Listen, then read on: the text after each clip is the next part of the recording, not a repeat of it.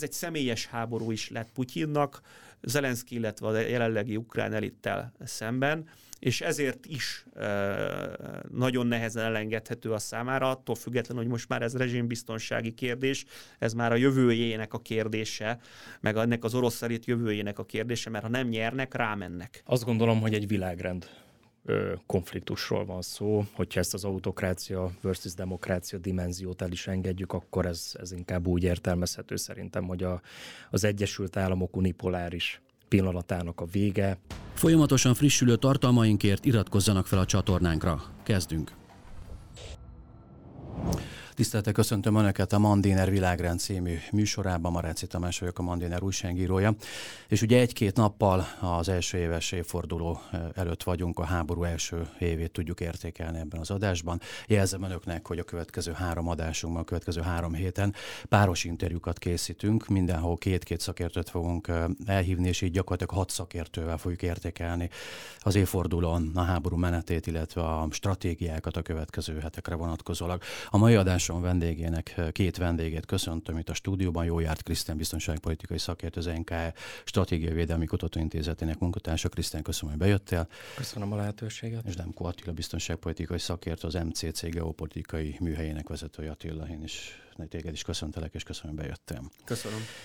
Mivel Krisztián a, a, a doktori disszertációját a, az orosz katonai stratégiai gondolkodásról írja, vagy be is fejezted talán. Hát még, még messze állott Még messze, de, de folyamatban Igen. van. Akkor indu, talán indítsuk a Krisztián témájától, és az lenne a kérdésem, és mind a kettőtöktől várom a választ, hogy most itt az első éves évfordulón, és van is ugye kedd a felvétel, ezt a nézőknek el kell mondanom, és szerda délután fogják először látni, vagy hallani ezt az adást.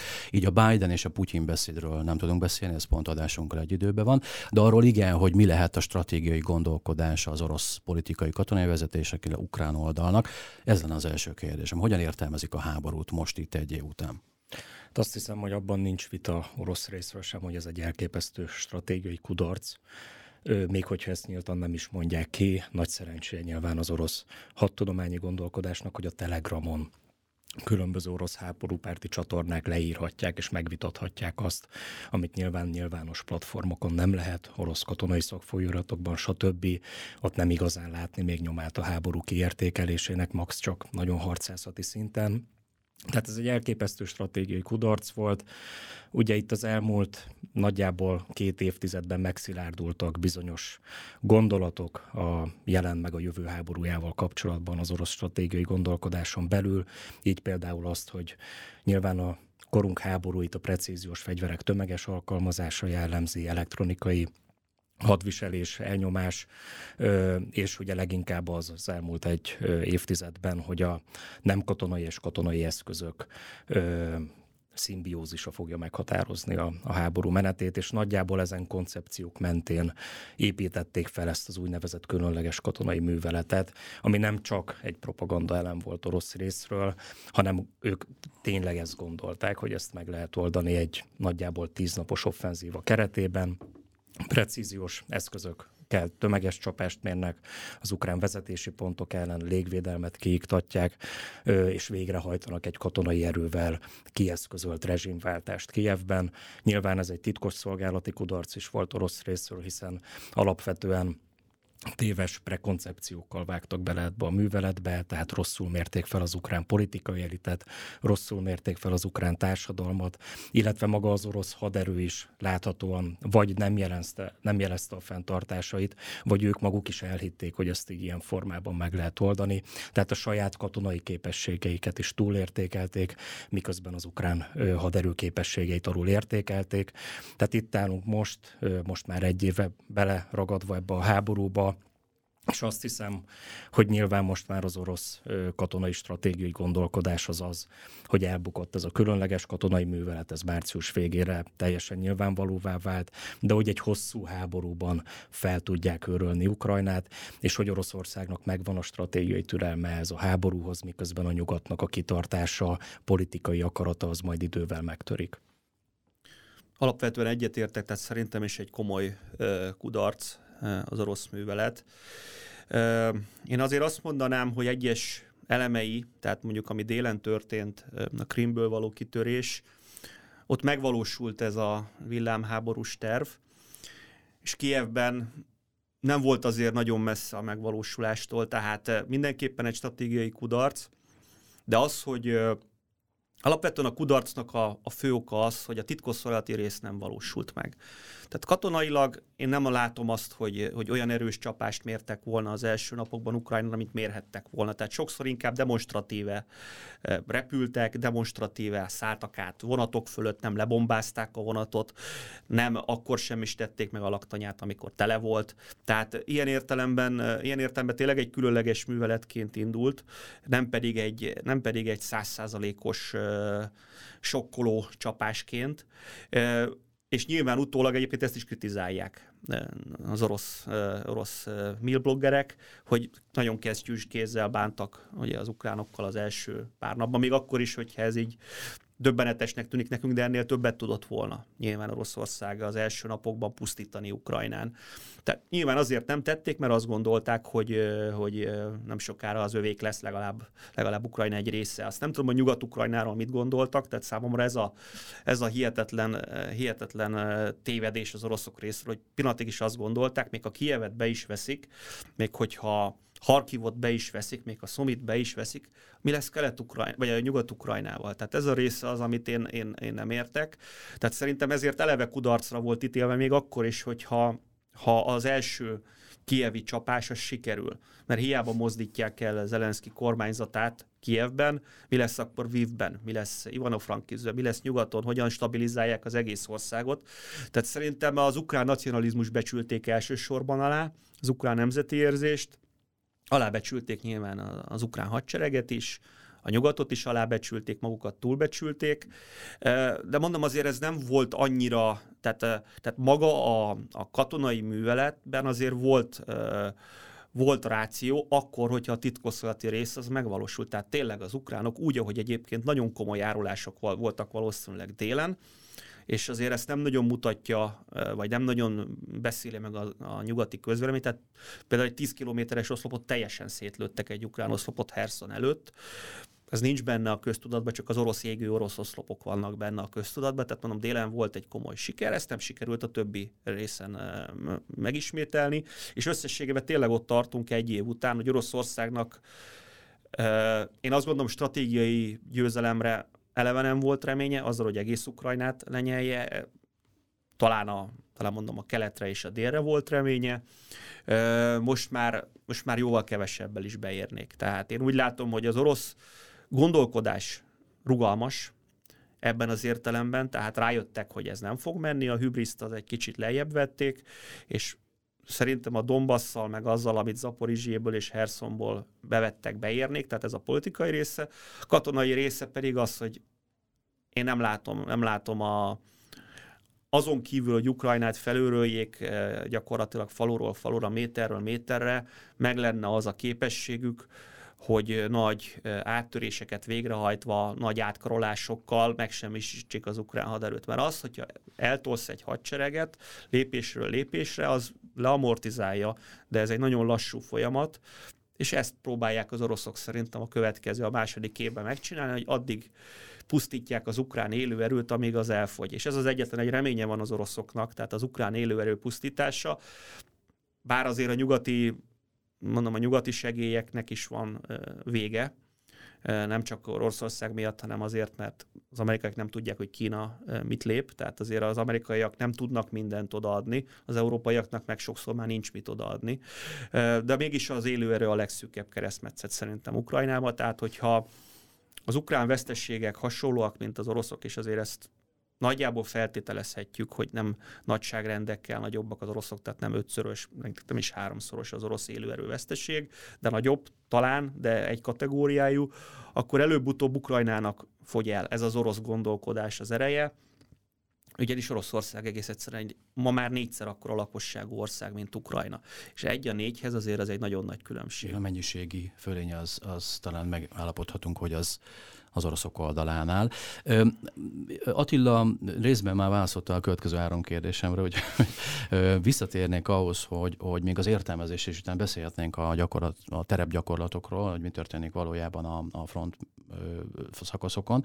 De az értelmezéshez talán még, és ahogy említettem, hogy ugye nem tudjuk, hogy Biden mit fog mondani néhány órával később, illetve Putyin az évértékelőjébe, de beszédeket már hallottunk. Az orosz értelmezést tudjuk, az amerikait is, és az orosz értelmezésről talán még beszéljünk, hogy most itt az egyéves évfordulón az orosz politikai és katonai vezetés hogyan értékeli, miért, miért folyik a háború. És mondok néhány dolgot a korábbi értelmezésekből, ugye eleve Putyin a háború előtt már megkérdőjelezte az ukrán államnak a, lét, államnak a létjogosultságát, a NATO keleti bővítését sorozatosan, de most már tíz éve egy fenyegetésnek, biztonsági fenyegetésnek értékelik. Ukrajnának az amerikai befolyás alá kerülését egy stratégiai veszélynek. Az, hogy pucs történt a Majdanon, az az oroszok számára egyértelmű, és hogy Ukrajna sodródik a nyugati integráció felé, és kis, kisodródik az orosz érdekszférából, az nyilván oroszok számára egy lenyelhetetlen gombóc. A kérdésem, hogy a felsoroltak, vagy, vagy fűzetek hozzá bármit, mik azok az igazság maguk, amelyekben az oroszoknak ebben az érvelésben, logikai láncban igazuk volt? Hát nyilván az ő, ő tehát az orosz birodalmi identitás logikáján keresztül ezeket ők fenyegetésként érzékelték. Tehát fenyegetésként érzékelték azt, hogy Ukrajna kikerül véglegesen az orosz érdekszférából. Az, hogy Ukrajna a NATO tagja lett volna, ennek nem volt perspektívája. Azt hiszem, hogy ebben a Télával mind a ketten egyetértünk, és ezt maguk az oroszok is tudták jól. Ugye, amit orosz külpolitikai szakértők itt a háború előtt leírtak, az, az nagyjából úgy foglalható össze, hogy Ukrajna nem lesz a NATO tagja, de ettől függetlenül a NATO még ott lehet Ukrajnában, tehát kétségtelenül volt 2014 után egy folyamatosan mélyülő katonai együttműködés, bilaterális, kétoldalú alapon ö, Ukrajna és az Egyesült Államok, Ukrajna és az Egyesült Királyság és más szereplők között, ö, de hát nyilván az abszolút nem volt egy gyakut fenyegetés orosz részről, tehát amik itt elhangzottak a háború előtt, hogy mondjuk az Egyesült Államok nagy hatótávolságú támadó fegyvereket telepítene Ukrajnába, ez fel sem merült, és amikor ugye december 15-én átadták az oroszok ezeket a biztonsági garanciákról szóló szerződés tervezeteket mind a NATO-nak, mind az Egyesült Államoknak, és amikor január elején elkezdtek erről tárgyalni, az amerikaiak azonnal jelezték, hogy eszük ágában sincs. Tehát, hogy erről itt van mozgástér, volt tárgyalási hajlandóság. Tehát azt hiszem, hogy itt az igazság mag az az, hogy leginkább Ukrajna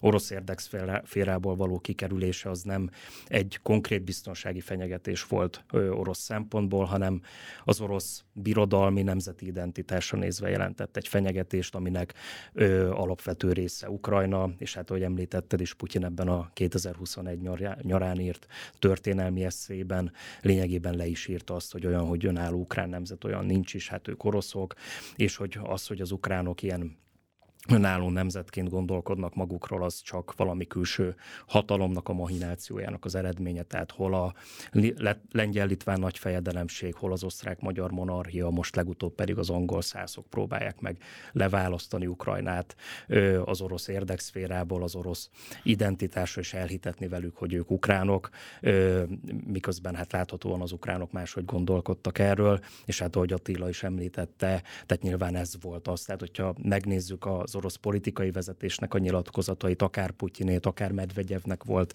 2021 novemberében egy, egy kevésbé nívós írása, fogalmazzunk így akkor ebből jól kitükröződik az, hogy, hogy az oroszok miért mentek bele ebbe a műveletbe, tehát azt feltételezték, hogy az ukrán társadalomnak a nagy része az passzívan fog reagálni erre az orosz invázióra, és azt gondolták, hogy itt van egy nyugatos elit Ukrajna politikai élén, élén akit, hogyha eltávolítanak, ugye nyilván a úgynevezett nácitlanítás az, az egy ilyen rezsimváltás, politikai rezsimváltást foglalt magában, akkor majd az ukrán társadalom egy része az, az vagy kitörő lelkesedéssel fogadja az orosz megszálló erőket, vagy hát a társadalomnak a nagy többsége valószínűleg apolitikus és majd passzívan reagál erre a fejleményre, tehát ez volt a kiindulási alap orosz részről, és ez mutatja azt hiszem jól, hogy, hogy mennyire félreismerték Ukrajnát, mennyire félreértették a helyzetet, de még egyszer hangsúlyoznám, hogy itt akut biztonsági fenyegetés egyáltalán nem volt Ukrajna felül Oroszországra nézve, itt az orosz nagyhatalmi birodalmi identitás volt az, amit fenyegetett egy független Ukrajna, egy nyugatos Ukrajna léte. Van-e olyan pont, amivel nem értesz egyet Attila? Szerintem nem csak a birodalmi identitás, ez egy nemzeti, eh, tehát nem, nem, mert ugye ezt mondjuk, hogy birodalom, igen, tehát van egy birodalmi gondolat is eh, Oroszországban, de itt alapvető nemzeti kérdésekről van szó, és nem csak Putyinról, hanem az orosz értelmiségről, meg az orosz nemzettudatról. Tehát a Krím, eh, Odessa, Nyugat-Ukrajna nem, de Dél- és Kelet-Ukrajna az nemzeti szempontból is orosznak tartják. Tehát, tehát Putyin még sehol nem volt, amikor Szolzsenyicin leírta, nyugaton is lenyilatkozta, hogy bizony, Ukrajna, és tehát mondom az orosz értelmiségnek a legnagyobbja is, hogy az Ukrajna az az, az orosz lélek, meg az orosz történelem része, Kiev. Tehát ez, ez, egy, ez egy általános hit, ez nem csak Vladimir Putyin, hanem bizony Oroszországban sokan így gondolják. Én azt hiszem, hogy, azt hiszem, hogy ez egy óriási tévedés orosz részről, tehát a Krimbe igazuk van, hogy Krimbe tényleg orosz párti volt a többség, Donbassba szoszó, de ott is igazuk van, de azon túl nem.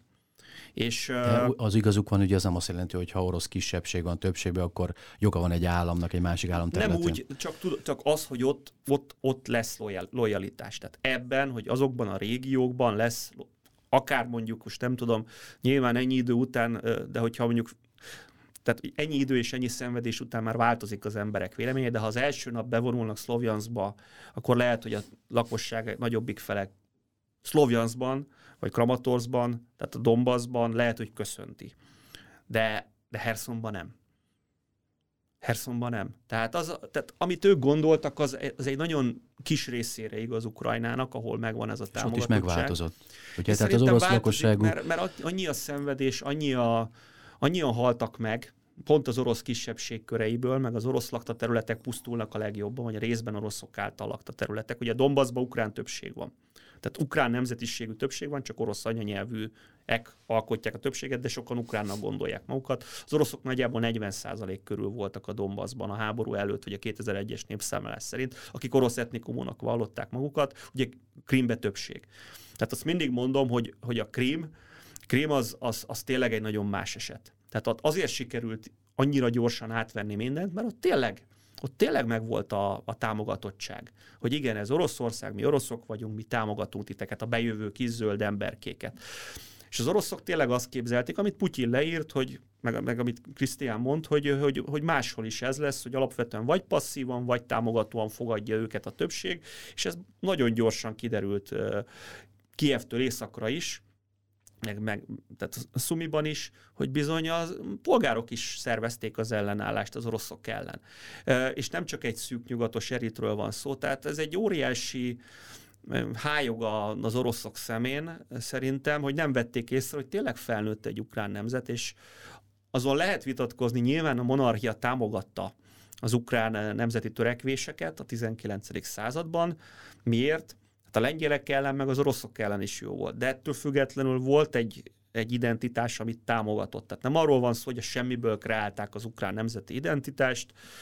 Ugye mi magyarok próbáltuk a ruszin identitást az ukránnal szemben támogatni, és ennek volt alapja, de még, még Kárpátalján is voltak kevesebben, de még ott is voltak ukrán pártiak, akik, akik a nagy Ukrajnába gondolkodtak. Tehát volt egy apró felkelés 18 végén, 19-ben, még Kárpátalján is, ami ukrán párti volt. A többség az valószínűleg inkább magyar párti, magyaron volt. De amit mondani akarok ezzel, hogy volt magja az ukrán nemzetnek már a 19. században is, vagy meg a beluruszoknak is, nyelvileg sem az oroszhoz állnak közelebb, hanem a lengyelhez. Ugye a nyugati kultúrát Nyugat-Ukrajna jobban beszívta ugye évszázadok alatt, mint az oroszt. Tehát, tehát ez egy, egyszerűen egy tévedés. De ez a tévedés nem csak Putyin tévedése, vagy nagy részt egy tévedés, mert mondom, a Krím és a Donbass az egy picit más, hanem egy egész orosz elit tévedése. Ez, ez miből fakad? Mert nem lehet arra fogni most, hogy itt az orosz titkosszolgálat benézte 14 után az ukrán mentalitás vagy közállapotoknak a változását, hogy itt van egy nyugatra eltolódás az átlag emberek szintjén, hanem itt egyszerűen az oroszok az ukránok között élnek, évszázados kapcsolat van, össze vannak nőve szinte. Tehát ez nem egy titkosszolgálati tévedés volt csak, hanem itt egy nagyobb, nagyobb szinten történt egy benézés a dolgoknak. Ezt így hogyan értékelitek, hogy akár a Krem, a tanácsadók, vagy akár a katonai vezetők hogyan gondolhatták azt, és hogyan nem láthatták, hogy mondjuk 14 után ez a folyamat felgyorsult az ukrán társadalomban?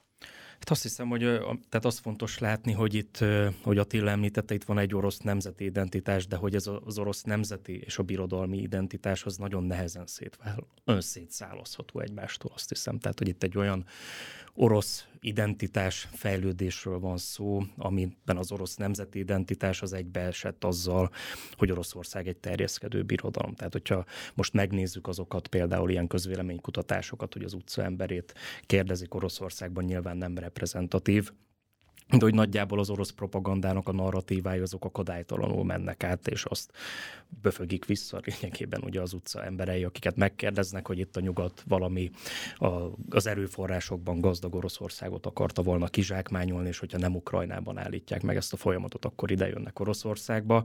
Tehát, hogy van egy ilyen teljesen, tehát, hogy ez a, az identitás, ez nehezen szétválasztható, azt hiszem a, a birodalmiságtól, és hogyha ennek az egésznek, az orosz identitásnak a birodalmiság az alapja,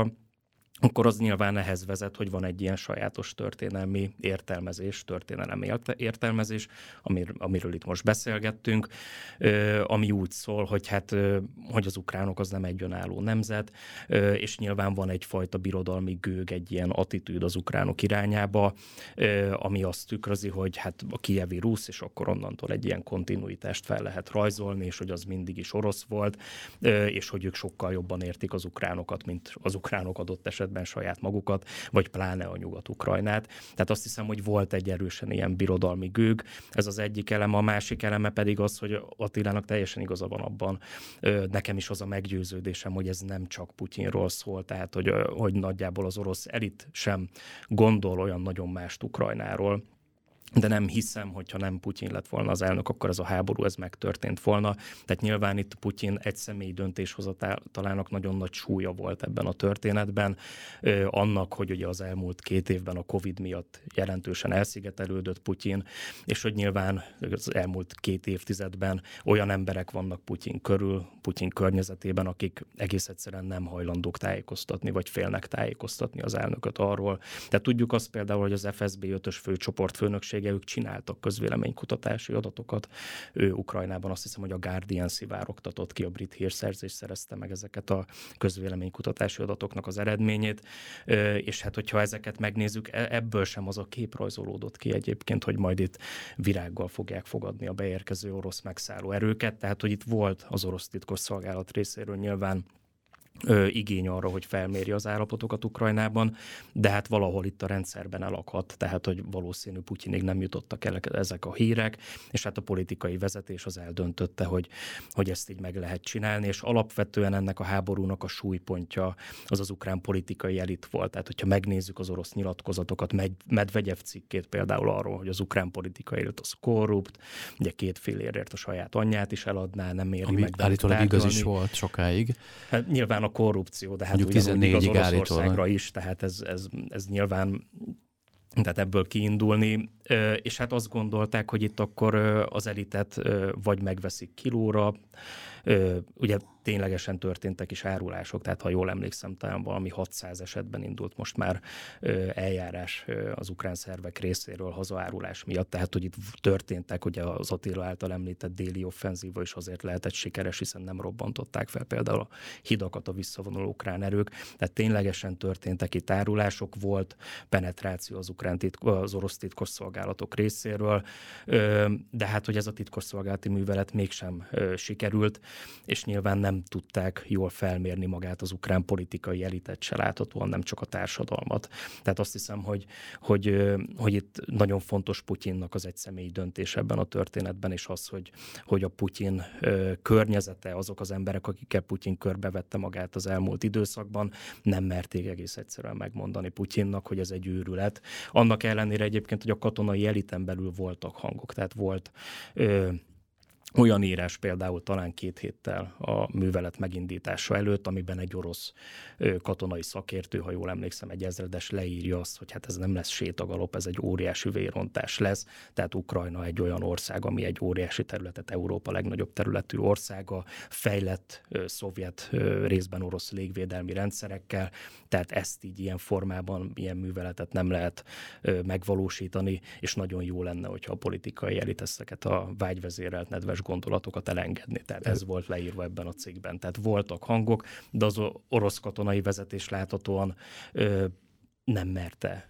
szembesíteni Putyint ezekkel a tényekkel. Hát, ami ott politikai elvárás volt, az hajtotta végre Igen. nyilván a hadsereg. Viszont Attila, az egy fontos szempont van, amit Krisztián elmondott, hogy még hogyha egy személyi vezetés is van, hogyan gondolhatta a Krem tanácsadó stába, vagy maga az elnök, aki ezek szerint a Google-t nem használja, csak a jelentésekből vagy a szűk körből tájékozódik. Ma beírta van a keresőbe, hogy milyen ellentétes vélemények vannak, akkor szembesült volna, hogy más valóság is feltárult van a számára, hogy hogyan gondolhatták azt, hogy akár célba ír is mondjuk a rezsimbuktatás Kievben, és igazuk lett volna tényleg, hogy régen, ahogy régen most is úgy van, 2022. februárjában egy évvel ezelőtt, hogy a katona katonai politikai vezetés megvehető kilóra Ukrajnában. De hogyan gondolták azt, hogy ha még célba is érnek öt nap alatt egy blitzkrieggel, hogy le tudják nyomni egy ukrán nemzet torkán azt, hogy megszűnik az identitásuk, az országuk, megszállott ország lesznek. Hogyan gondolták, hogy hogyan lesz majd az együttélés a jövőben?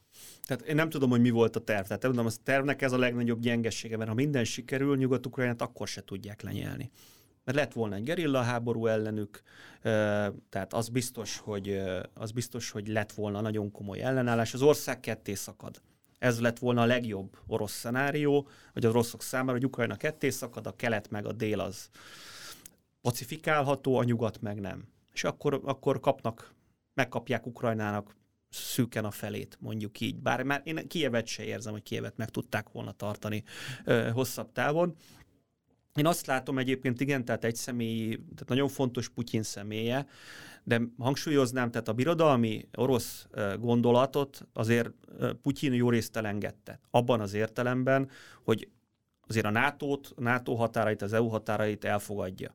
Tehát, tehát a birodalmi orosz gondolathoz azért hozzátartozik mondjuk a Baltikum is, meg a, meg a közép-ázsiai köztársaságok többsége is, amiről az orosz nacionalisták beszélnek, és amire Putyin meg az orosz elit is tett utalásokat, az Ukrajna, Belarus és Kazasztán északi része. Tehát ezért mondom, hogy ez nem a, nem a régi e, nagy orosz birodalmi gondolat, hanem egy szűkített verzió, ami az orosz etnikumra, meg az orosz etnikumhoz köthető etnikumokra, amit ők így gondolnak alapul, tehát a három úgymond keleti szláv népre, meg az oroszok lakta területre Kazasztánba. Tehát ez egy sokkal szűkebb valami, mint az orosz birodalmi gondolat, és ezért nem érzem azt például, azt szerintem nyugati tévej, hogy itt maga Európa fenyegetés alatt lenne. Egész egyszerűen azért nem, mert nincs már olyan, tehát nem akarnak egy pufferzónát Magyarországon, Lengyelországban, stb. Ők Ukrajnát akarták, szerintem az is sok lett volna nekik, tisztában vannak az erőkülönbséggel a, a nyugat meg. Tehát ez, ez, ez meg egy nyugati hát nem mondom, hogy propaganda, de propagandisztikus érvelés, akik Oroszország elleni százszerzelékos fellépést akarják kihozni a nyugatból, azok azt mondják, hogy nem csak Ukrajna, Ukrajna minket véd, nem, itt alapvetően Ukrajna a kérdés az oroszok számára, nem az, hogy utána hogy menjenek tovább. Még egy dolog, tehát Ukrajna tekintetében szerintem azt pontosan tudták, hogy nem tervez sem az USA, sem a NATO sem rakétát telepíteni, nincs atomprogram, az azosztál alatt nincs biolabor. Ezeket az oroszok mind tudták, ezeket ugye bedobták a köztudatba, ami nagyon sok helyen megragadt. Én nagyon azt látom, hogy volt egy nagyon komoly személyes szál Putyin részéről, az, hogy egyszerűen azt gondolta korá 19-ben, hogy meg tud állapodni Zelenszkivel, azt gondolta, hogy meg tudja venni ezt az ukrán elitet, és Zelenszkit nem tudta megvenni, Ráadásul Zelenszky elkezdett a személyes kapcsolatai ellen, főleg Viktor Medvecsuk ellen nagyon keményen fellépni, illetve az orosz nyelvvel szembeni fellépés. Tehát azért én azt gondolom, hogy ezt az agressziót nem lehet ezzel megindokolni, de az ő személyes gondolataiban az, hogy egy Zelenszky felmert lépni a, a komája ellen, ez, e, ez szó szerint egy, egy vörös vonal volt. Illetve, hogy a, bezáratták ugye több orosz médiumot, stb. stb. stb. Tehát ezt mondom, hogy személyes fronton, tehát ez egy személyes háború is lett Putyinnak, Zelenszky, illetve a jelenlegi ukrán elittel szemben, és ezért is nagyon nehezen elengedhető a számára, attól függetlenül, hogy most már ez rezsimbiztonsági kérdés, ez már a jövőjének a kérdése, meg ennek az orosz elit jövőjének a kérdése, mert ha nem nyernek, rámennek erre előbb-utóbb, tehát lehet, hogy nem azonnal, és ezért, ezért látom a, a háborút, ahogy az elején beszéltünk, hogy addig folytatják, ameddig, ameddig bírják, és nagyon úgy tűnik, hogy bírják az oroszok. Köszönöm, hogy ezeket elmondtátok, és tényleg ugye itt egzisztenciális ügyekről van szó, egyrészt a rezsim biztonság orosz részről, Ukrajna szempontjából talán a nemzet a tét, hogy egyáltalán lesz a saját államuk, milyen formában, milyen földrajzi területen. Viszont még emelném a tétet, mielőtt még a katonapolitikáról röviden beszélnénk az adás utolsó harmadában, és ez, a, hát ez igazából az amerikai értelmezés, de ebbe több is van, ez pedig az, hogy és az oroszok is benne vannak, hiszen a Putyin beszédek, például az újévi beszédben, ő egy kelet-nyugat konfrontációról beszélt, ahol a nyugat provokált, a nyugat kezdte, jött volna, ahogy Krisztián fogalmazott, mi csak megvédtük magunkat, fogalmazott Putyin. Az amerikaiak pedig úgy értelmezik, hogy itt van egy nagy ellenfél Kína, és az orosz-ukrán háború egy világrend próba, egy előszoba, egy sajnos egy várható jövőbeli konfrontációnak az előjátéka.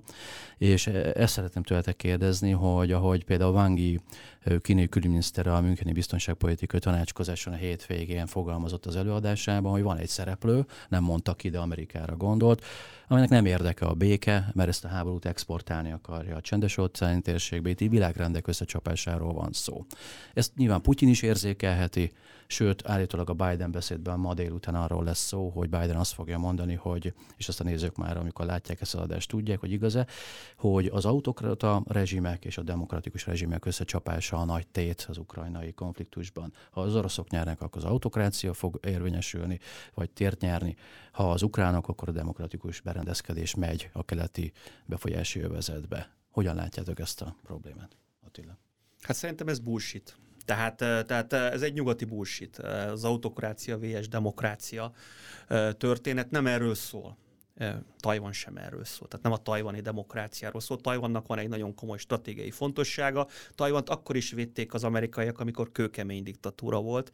Ez engem megmondom őszintén nagyon fáraszt, amikor egy ilyen koordinátorrendszerbe rakjuk be az egészet. Nyilván az a probléma, hogy sokan el is hiszik nyugaton lehet, hogy Biden maga is elhiszi ezt, és ez életveszélyes, ugyanis hogyha felrakjuk a fekete-fehér ellen küzdelmet, hogy itt hit, gyakorlatilag az új Hitlerek ellen küzdünk, és itt az egész világ szabadságáról van szó, akkor minden akkor minden kompromisszumnak, meg minden lezárásnak az esélyét elveszítjük. Én ezt nyugaton, ezt a gondolkodást egy, egy rendkívüli zsákutcának érzem. Ugye ez alapvetően a neokonzervatív, meg, meg liberális intervencionista gondolkodás is volt, hogy itt vagy demokrácia lesz a világból mindenhol, vagy, vagy háborúk sora. Én azt gondolom, hogy a demokrácia terjesztésének kísérlete az, az nagyon nagy mértékben felelős azért, hogy ide jutottunk. Tehát ez az amerikai neokonzervatív gondolat, hogy akkor majd Irakba rendet teszünk, és majd demokrácia lesz, meg Afganisztánba elviszük a demokráciát, meg Líbiába elviszük a demokráciát. Az oroszok azért tudták ezt az egész háborút meglépni részben, mert az nyugat leamortizálta magát ezekkel a háborúkkal. Katonailag vagy morálisan? Hát magabiztosságban. Tehát gondoljuk azt el, hogy van egy amerikai kivonulás, tehát ez a háború ennek a háborúnak legalább két előfeltétele volt. Az egyik, amiről soha nem beszélünk, az, hogy Belarus. Tehát a Belarusban is erőltettük ugye a demokráciát, meg gyakorlatilag osztrakizáltuk Lukasenkát a tényleg elcsalt választások után, csak hogy Lukasenka volt az egyetlen egy ellensúly a saját terén belül. Lukasenka egy független szereplő volt 20-ig, és nem engedte volna, hogyha nem gyengül meg ennyire, hogy Kievet megtámadják. Kiev megtámadása Lukasenka nélkül lehetetlen lett volna. Ugye 22-ben. És amikor berakjuk ezt egy demokrácia versus autokrácia dobozba, akkor megszűnnek ezek a, hát lehet, hogy egy, és nyilván Lukasenko egy rendkívül visszataszító karakter, de bizonyos értelemben az ő inga játéka a nyugat szövetségese volt. Most az, hogy Belarus bekerült teljesen az orosz térbe, az nekünk egy óriási gyengeség, mert kaptak több mint ezer kilométeres északi frontot az ukránok 2020 után. És hogyha megnézzük ezt az egész folyamatot, ami az elmúlt 20 akárhány évben történt, eh, akkor azt látjuk, hogy az amerikaiak tényleg berakták ezeket a kategóriákat, Assadnak mennie kell, Saddamnak mennie kell, Kadafinak mennie kell, mindegyik alapvetően egy katasztrófába végződött, és hogyha ezt hogyha nagyon mereven ar- arról beszélünk, hogy az autokráciák ellen kell harcolnunk, és velük nem is lehet igazából megállapodni, mert eleve gonoszak, akkor, akkor tényleg oda fogunk jutni, hogy belekerülünk egy óriási konfliktusba, nem csak Oroszországgal, hanem Kínával is. És azt el tudjuk képzelni, hogy én azt el tudom képzelni nagyon kis eséllyel, hogy Oroszországot megverjük, mint nyugat.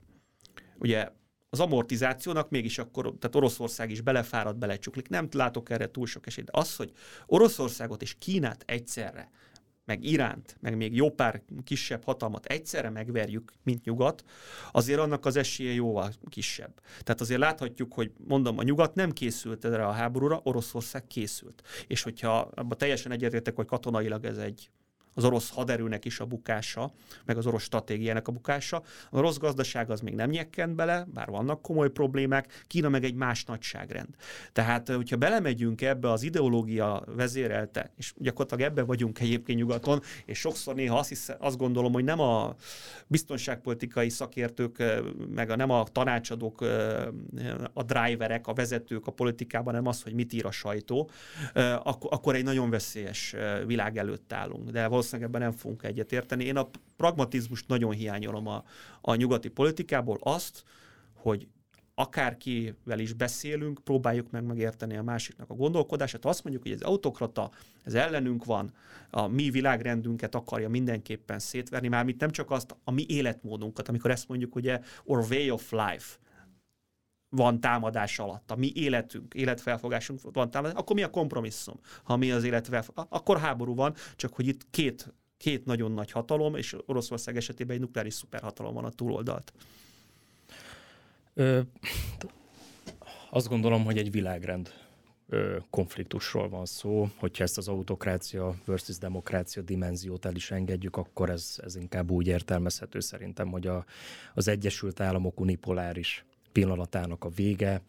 Az oroszok egyébként Primakov 98 óta jósolják ezt, hogy majd véget ér az amerikai hegemónia, és akkor lesznek egy, egy új többpólusú világrend.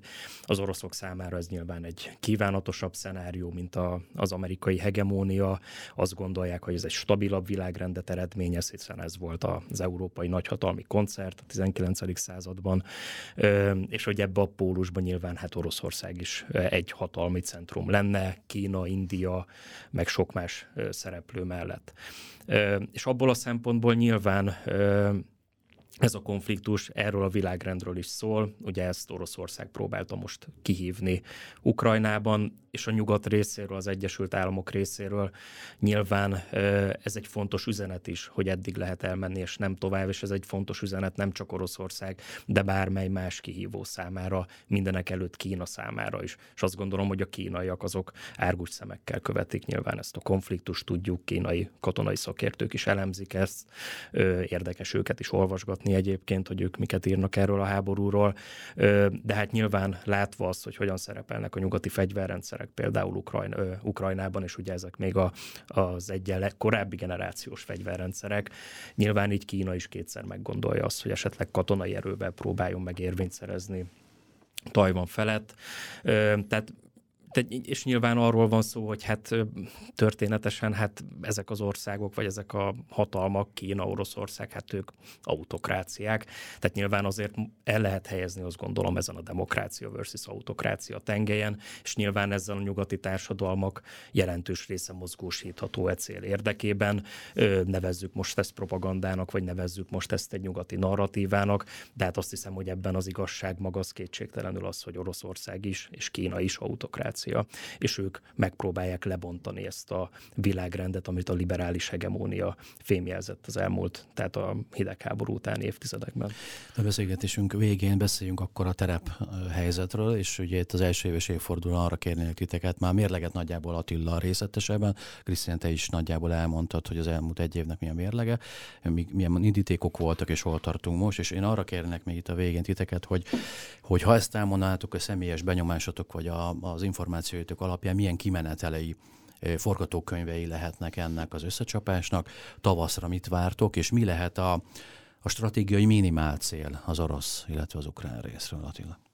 Szerintem a minimál cél orosz részről a Donbass. Tehát, hogyha a Donbass nem veszik be ö, teljesen, tehát Luhansk és Donetsk megyét, akkor nem tudják eladni győzelemnek, és nem tudják lezárni a háborút. Szerintem az oroszok már lezárnák a háborút, vagy legalábbis fagyasztanák a háborút, ö, ugyanis a vesztességek tényleg nagyok, de ehhez kell a Donbass.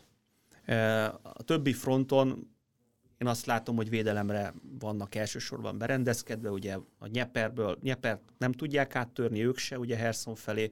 Az a visszavonulást az egyik legérdekesebb és legfurcsább jelenete a háborúnak, hogy hogyan tudtak úgy visszavonulni, hogy gyakorlatilag nem volt vesztességük, tehát számomra érthetetlen, de maradjunk ennyiben. Valami hasonló történhetett, mint a krími kitörésnél, tehát ott volt valami. Én nem tudom, hogy katonailag ezt hogy tudták egyébként megoldani.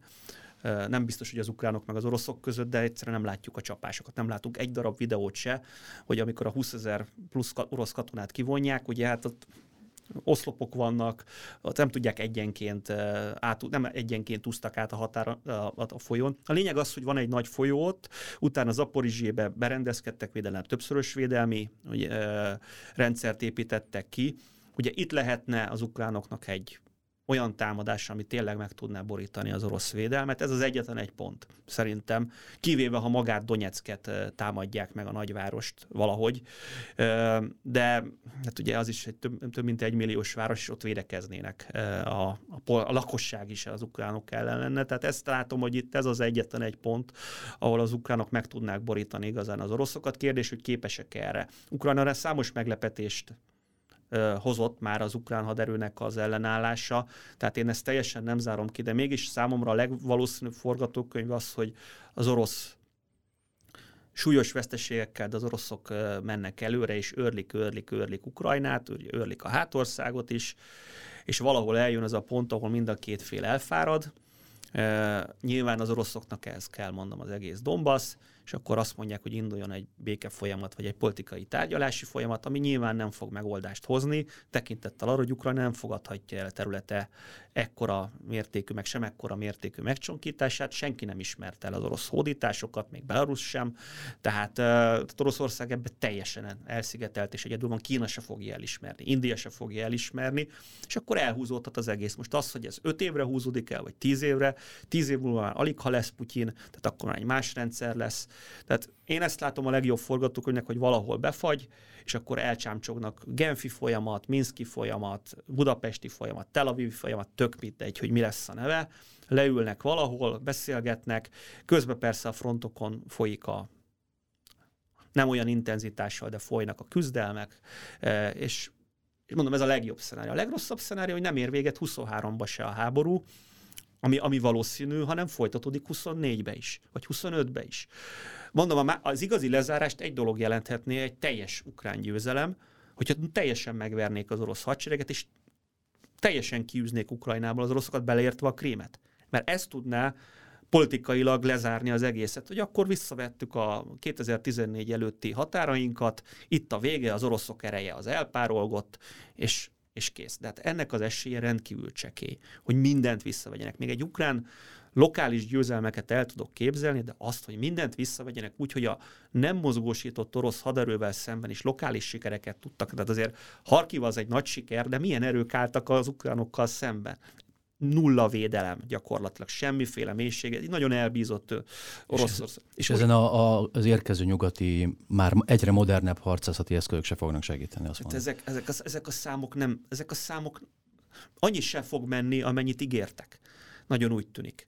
Ezek a számok egy ekkora frontvonalon elvesznek. Tehát, tehát egy-két zászló annyi harckocsi, az elveszik méretben, és én azt se látom, hogy hogyan kapják meg azt a kiképzést. Az egy dolog egy harckocsit megtanulni vezetni, meg kilőni egy másik harckocsit vele. Hogyan fognak zászlóajként együttműködni egymással?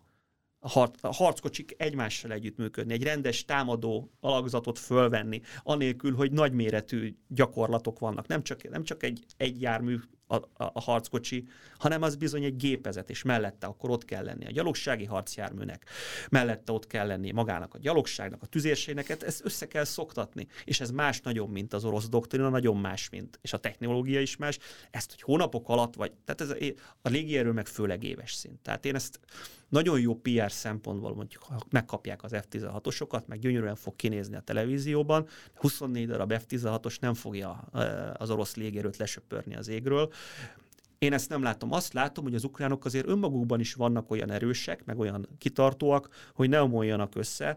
Ez nyilván a morált emeli. Tehát minden egyes ilyen beérkező eszköz, az a morált emeli, mert mutogathatják egymásnak a fronton, hogy na megjöttek az eszközök, és hát gyakorlatilag a csodafegyver hit az mind a két oldalon megvan, hogy majd jönnek a csodafegyverek, erre, erre jó, de addig, amíg 500, legalább 500 egy típusú harckocsi nem érkezik Ukrajnába, és arra ki nincsenek rendesen képezve, és mellé gyalogsági harcjármű, és tehát minden integráltan össze nem áll, addig én nem látom azt, hogy nagyon eltolná a, a, az erőviszonyokat. Azt viszont látom, hogy az orosz, oroszok azért most már kezdenek mindent berakni, és a Kína tényleg adni fog lőszert, és már most is ad Észak-Korán keresztül valószínűleg, akkor nagyon nagy tárak nyílnak még meg az oroszok mögött. Tehát ez egy, ez egy olyan dimenzió, amit ugye az amerikaiak most kezdtek nyíltan pedzegetni, nem beszéltünk róla sokat, de mindenképpen nagyon fontos, hogy Kína hogyan fog 2023-ban ezt hozzáállni.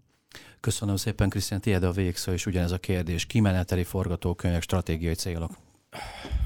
Abszolút egyetértek mindazzal, amit az Attila elmondott.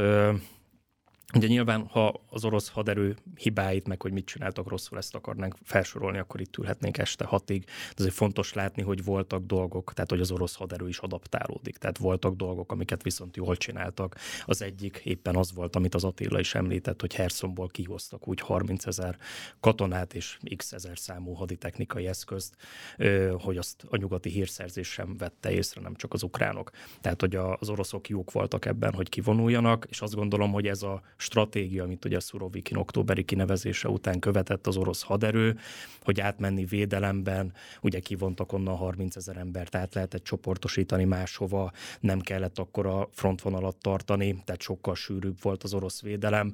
Ez a fajta stratégia, amit Szurovikin követett, ez azt hiszem, hogy katonai szempontból egy racionális stratégia volt, de úgy látjuk most, vagy én úgy látom, hogy hogy azzal, hogy ugye Szurovikint hátrébb sorolták, és Gerasimovot nevezték ki a művelet átfogására, láthatóan a politikai vezetés nem elégszik meg azzal, hogy ezeket a területeket megtartsa, amik még ugye ott meg, meg voltak orosz ellenőrzés alatt, hanem, hogy az Attila is említette, itt a Donbass lehet a minimum cél, tehát ezt akarják az oroszok elérni, és ezért égetnek most fel emberi és technikai erőforrásokat, hogy ezt, ezt a stratégiai célt elérjék én azt gondolom, hogy azért az fontos látni, tehát hogy amikor beszélünk itt az erőviszonyokról, nyilván a népesség számból indulunk ki, van egy négyszeres fölény orosz oldalon, de azt azért fontos látni, hogy az, ez az orosz haderő, ez már nem a szovjet haderő. Tehát ez nem az a haderő, ami arra volt felállítva, hogy itt milliós számban sorozzon be embereket és küldjön a frontra, tehát itt vannak strukturális korlátai, és nem csak rossz alapvetésekkel kezdett neki Oroszország ebbe a, ennek a háborúnak, hanem stratégiai döntések sorozatát hozta, ami hibás volt, illetve nem hozott meg döntéseket, amiket meg kellett volna hozni időben. Ez volt a részleges mozgósítás elrendelésének a halogatása, tehát addig halogatták ennek meglépését politikai okok miatt, amíg egész egyszerűen az orosz haderő fel felégette azokat a strukturális elemeit is, amik még rendelkezésére álltak volna annak, hogy befogadja ezeket a behívott, mozgósított katonákat, felfegyverezze őket, kiképezze őket. Nem véletlen az, hogy ezeknek egy részét Belarus területen képzi ki a Belarus hadsereg. Nincsenek orosz részről csapattisztek, körülbelül 1800 tiszt vesztesége van az orosz haderőnek, ami konkrétan igazolt tehát, hogy ez az orosz haderő azt hiszem, hogy nem képes, és ugye például a sorozást orosz részről el kellett egy hónappal tolni a mozgósítás meghirdetése miatt, tehát nem tudja strukturálisan kezelni az orosz haderő, hiába van még ott gyakorlatilag több millió, vagy akár tízmillió ember, akit be lehetne hívni, nem tud az orosz haderő mit kezdeni ekkora számmal, tehát apránként tudja, én úgy látom, csepegtetni. Most ugye az erőviszonyokat nézzük, azok nagyjából a fronton kiegyenlített, említettek, tehát olyan 260 ezer orosz katona lehet most ukrán területen, és akkor még a tavaly behívott 300 ezer mozgósítottnak nagyjából fele az ott van orosz területen, illetve belarusz területen, tehát őket még be lehet dobni ebbe a darálóba, de én nem látom azt, hogy itt az oroszok bármi komoly stratégiai célt el tudnak élni, érni. Valószínű el fogják foglalni Bakmutot, ez tartatatlan most már az elmúlt napok fejleményei tükrében ukrán részről, és azt gondolom, hogy bizonyos szempontból ez az ukránoknak kedvezőbb, hogy az oroszok most megindítják ezt az offenzívát, mert azt hiszem, hogy ez az offenzíva, ez egy elképesztő kudarccal fog végződni orosz részről, és adott esetben az ukránok, hogyha e offenzíva után megpróbálnak majd valószínű délen egy, egy áttörést végrehajtani, akkor egy jól leamortizálódott orosz haderővel fogják szembe találni magukat, valószínű kevesebb tüzérségi lőszerrel, amit most elégetnek. Tehát sok szempontból szerintem az ukránok előnyösebb helyzetben lehetnek, mint hogyha az oroszok tartották volna ezt a stratégiai elképzelést, ami Szurovikin mögött volt, hogy tartsák azt a területet, amit eddig sikerült elfoglalniuk. Tehát láthatóan a politikai vezetés, mint hogyha megint felülírná a katonai, katonai racionalitást orosz részről, és még valami, hogy az Attila említette a nyugati fegyverszállításokat. Tehát azt gondolom, hogy nagyon fontos látni, hogy a szimbolikus jelentőségét ennek. Tehát annak ellenére, hogy mi folyik a hadszintéren, én azt gondolom, hogy ennek a háborúnak a súlypontja az nem a hadszintéren van. Tehát, hogy katonai verességet itt a felek nem fognak egymásra mérni. Ezért van az, hogy az oroszok a hátországot támadják Ukrajnában, illetve arra ö, appellálnak, hogy majd a nyugati támogatás az elillan Ukrajna mögül. A nyugat láthatóan ö, tartja a tétet ebben a pókerjátszmában. A Biden tegnapi látogatása Ukrajnában az is arra utal, hogy a nyugat felkészült arra, és kész arra, hogy ez egy elhúzódó háború, és ott lesz Ukrajna mögött, és támogatni fogja Ukrajnát. Nyilván most ezek a számok, amik beérkeznek, ö, ezek az ukrán igényeknek csak egy töredékét jelentik, de azt hiszem, hogy fontos látni azt, hogy hosszú távon az ukránok látják azt, hogyha majd most esetleg nyáron, tavasszal megindítanak egy ellentámadást, akkor a veszteségei vesztességeit fogják tudni pótolni majd hosszú távon, tehát azt hiszem, hogy erről is szól a nyugati támogatás. Köszönöm szépen. Jó járt Krisztián és Demko Attila, köszönöm szépen a beszélgetést. Kedves alkotóink, nézzünk ez ott a világrend heti adása. Ahogy említettem az adás elején, a jövő héten is azt követően az ukrajnai háborút fogjuk még ugyanígy egy páros beszélgetésben elemezni. Viszont látásra, viszont hallásra. Ha tetszett a videónk, iratkozzanak fel a csatornánkra, és kövessék a Mandinert minden lehetséges fórumon.